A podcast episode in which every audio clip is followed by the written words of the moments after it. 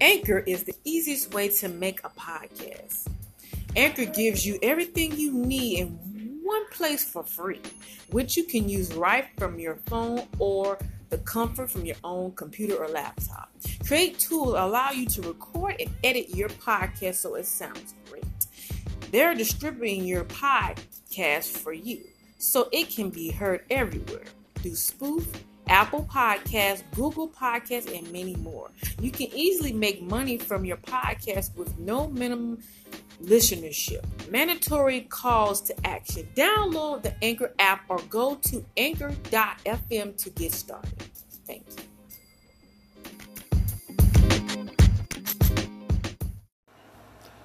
Good morning, everybody, and welcome to day 15th of the Christmas story. So, I'll be in Galilee chapter 4, verse 4 and 5. So, I'm going to start with the daily devotion. Right in the middle of Paul's letter to Galilee, we found his telling of the Christmas story. Hear how it go. The settings when the time came to completion, the waiting was over, the anticipation for this promise one has passed, and God in his infinity wisdom was right on time. The character God sent his son, born of a woman, Jesus came that Christmas morning as God in the flesh. This divine, strange combination made Jesus perfectly qualified for his mission on earth. The plot Born under the law to redeem those under law, there has never been any like Jesus born who had the power to set us free. We need someone who was tempted like we were under the law, but who successfully lived a perfect, righteous life. On the cross, God punished Jesus for our sins and transgressions of the law.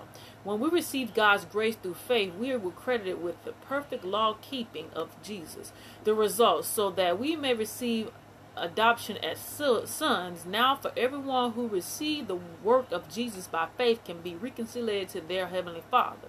We are no longer enemies of God. We are God's beloved children. This is the Christmas according to Paul. So, reflection question, ladies and gentlemen. How would you tell the Christmas story in a few sentences and what details need to be included? For me, just hearing about it over the years in my life and really just diving deeper in it the older I get, to my opinion, to the way I tell it and I'm looking at it is basically starting from that. There was a baby born on a manger in Bethlehem and his parents was Mary and Joseph and then they had people that came to witness the birth of Jesus Christ and that's just pretty much all I remember as a child and as I get older I start to learn more and more about the Christmas story and I've got a lot of learning still to do ladies and gentlemen but from from my perspective that's just the simple way I looked at it and basically, people witnessed the birth of Jesus Christ born on a manger in Bethlehem. That's just how simple I can get. And as I said, I'm still learning. There's a lot of stuff I didn't know as I got older. I found out, but as when, as my perspective of it, that's just basically my perspective of that. And what details need to be included? That the fact there was a newborn king being brought into the world. I kept it simple and and quick, and that's just my proceeding on that. Okay? So the next part is um Galilee chapter 4 verse 4 and 5 says, "But when the appropriate time has come, God sent out his son, born of a woman, born under the law, to redeem those who were under the law so that they will be adopted as sons with full rights." Galilee chapter 4 verse 4 and 5 was talking about God sent his son, born of a woman and born under the law, basically to redeem those who are under law. So basically, when Jesus came down to be the son of Mary and the son of Joseph, he basically came down in the image of God to do a mission in this earth to take every sin and every transgression so that we can be beloved children of God and not enemies of God. See what I'm saying? So when he came down to do what his father has asked him to do, he took on every sin, every everything for that way we can be able to go before God to be able to understand what God is really pouring into our lives simply by believing that hey this is who God is and we didn't know this at the time. And I'm going to stop right there and rephrase that. When we